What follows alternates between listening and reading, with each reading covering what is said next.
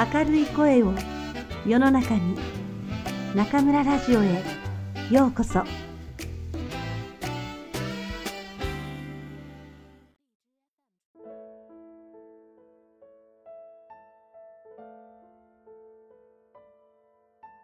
おいしいおにぎりが作れるならば松浦弥太郎身だしなみと笑顔。メラビアンの法則は随分昔に竹村健一さんの著書から読んで学んだ。一時期竹村健一さんに深く傾倒し、著書のほとんどを読破した。どうしてもご本人に会いたくて、ついには出かけていったこともあった。ラジオ番組、世相ホットライン、はい、竹村健一ですは、大好きな番組の一つだ。毎週日曜日、頑張って早起きして、欠かさず聞いていた。パイプ片手に、大体やね、とつぶやく、一級分けのおじさんと笑う人もいるが、竹村さんは、遥か高く雲の上に立つ、最も尊敬する大人の一人だ。最近コミュニケーションについてや、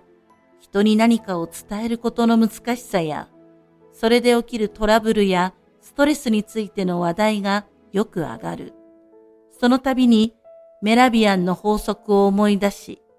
いろいろなケースを当てはめてみて、うんうんと一人でうなずいて試作している。メラビアンの法則とは何か？メラビアンの法則とは、アメリカの心理学者のアルバート・メラビアンが1971年に提唱したもの。それは、コミュニケーションの要素において言葉はほんの7%しか占めていないという驚きの発見である。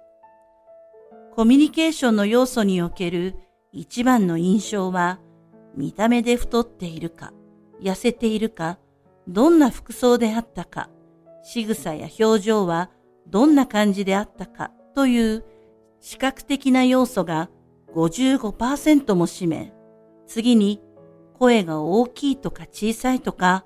早口であるとか、ゆったり話すとか、という聴覚的な要素が38%を占めている。このことから人とのコミュニケーションにおいて一番相手に強く印象づけるのは見た目であるということであり、言葉で何を話したかという印象や記憶などは意外にも人は忘れてしまうということである。メラビアンの法則から知るべきことは、人とコミュニケーションを取るときは、少なくとも身だしなみに気をつけなくてはならないということだ。スーツを着ることが決められている職場であれば気にすることはないかもしれないが、普段着で良いとされている職場では、身だしなみが個人の自由と解釈され、自分本位の服装で働くことになる。ちなみに、暮らしの手帳者はこれにあたる。であるからして、その時々の普段着が、実は相手に強く印象を与えている要素の一つであると知っておきたい。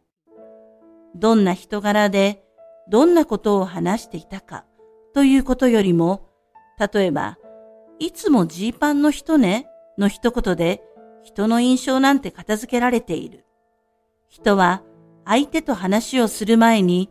相手を判断しているということだ。よって服装が自由であることの難しさを私たちは学びたい。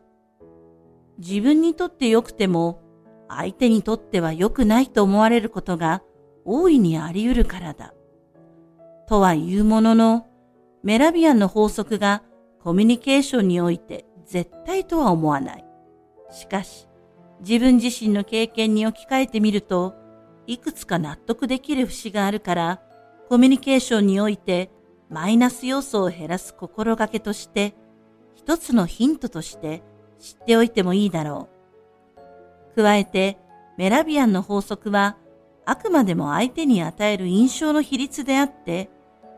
相手の理解や同意の強さの比率ではないことにも注意したい。清潔な身だしなみに加え、姿勢を良くして、笑顔を絶やさず、話し方や仕草を優しくという基本マナーができていれば、いつでもどこでもコミュニケーションにおいて問題は起きず、きっと円滑な人間関係が図れるだろう。海外旅行の際、入国審査のカウンターで、後ろめたいことが一つもないのに、何か必要に質問されるのではないかと、ドキドキしてしまう経験は誰にでもあるだろう。じろりと自分の表情や服装をチェックされるあの嫌な感じは、冷や汗が出るようでたまらない。一時期、アメリカと日本を頻繁に行き来していた頃、どうしてこんなに行ったり来たりを繰り返しているのだと聞かれて、しっかりとした理由はあるが、それを話してこじれると嫌なので、あれこれたあいない理由をその都度考えて答えていた。しかし、それはいつしか苦痛になって、あげく考えたのは、毎回入国時は白いシャツにネクタイを締めて、ニコニコと笑顔を絶やさずにいることだった。そうすると途端に係員の態度も変わり、疑い深い質問や態度もなくなった。この時くらいメラビアンの法則を覚えていてよかったと思ったことはなかった。人とのコミュニケーションには身だしなみと笑顔が最も大事である。これはメラビアンの法則がどうのこうのではなく、絶対法則だと信じている。それができて、初めて他人は自分と真正面から向き合ってくれる。暮らしの手帳という雑誌を通じて何かを伝えたかったり、読者の皆さんと心を通わせたかったら、やはり身だしなみと笑顔を決して忘れてはいけないと心して精進していくべきだと思っている。